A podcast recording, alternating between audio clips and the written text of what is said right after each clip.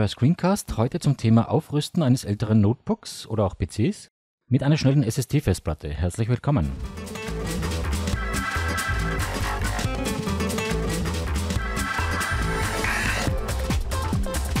Die Vorteile der neuen Festplattensysteme, genannt Solid-State Drives, sind unzweifelhaft. Sie sind extrem schnell aufgrund der kürzeren Zugriffszeiten und verfügen über keine anfällige Mechanik, was sie gerade für transportable Rechner prädestiniert. Dazu kommen noch andere Vorteile, je nach Einsatzgebiet.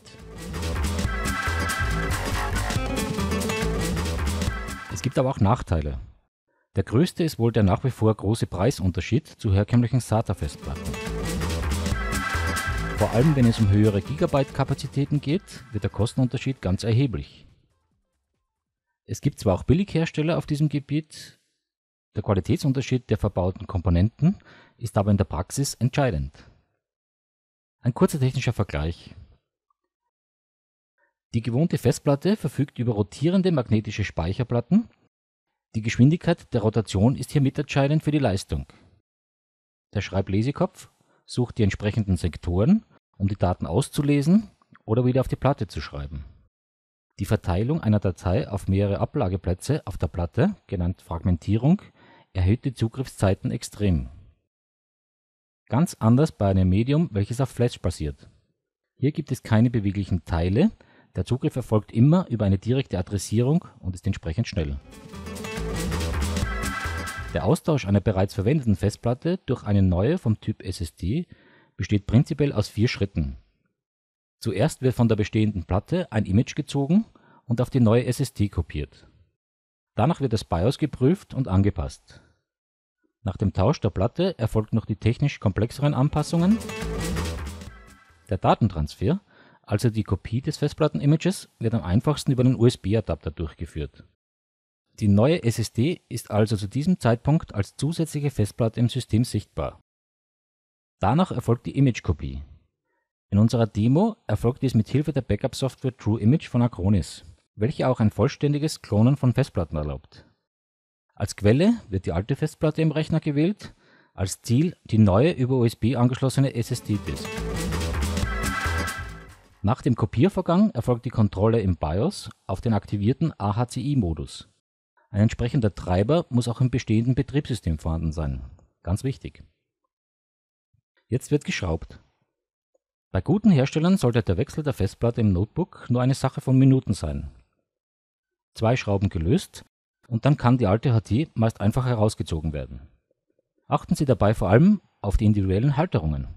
Diese werden auch bei der SSD wieder benötigt und sind schwer erhältlich. Die Nachbearbeitung der Windows-Einstellungen ist einfacher, als es anfangs klingt.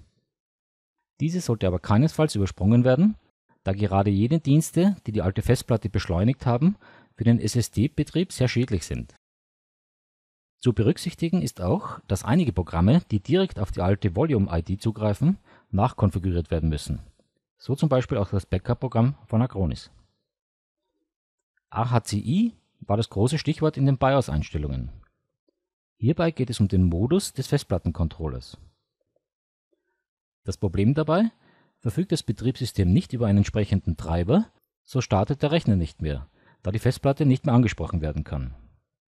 Im Gerätemanager sollten Sie sehen, ob Ihre Festplatte über einen im AHCI-Modus laufenden Controller angesprochen wird.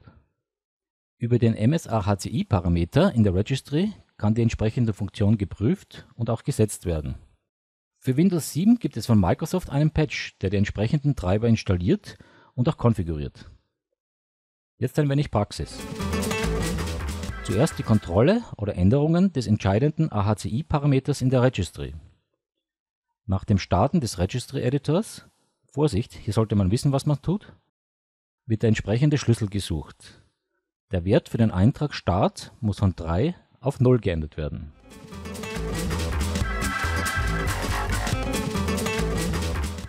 In Kombination mit den BIOS-Einstellungen ist dann der Controller und das Betriebssystem im AHCI-Modus.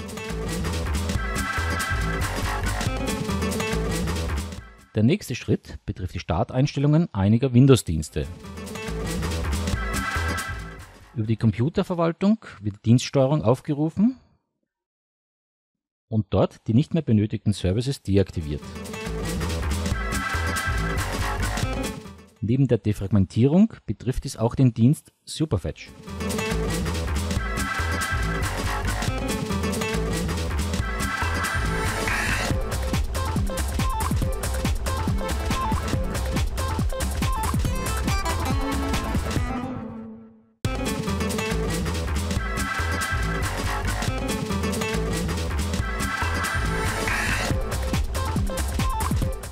Es geht aber noch einfacher.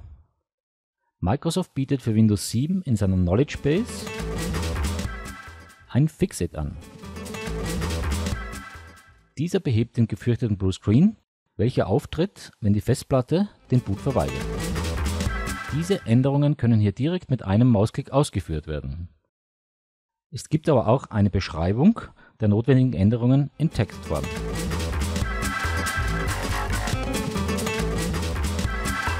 Ein vollständiges Backup sollte auf jeden Fall existieren.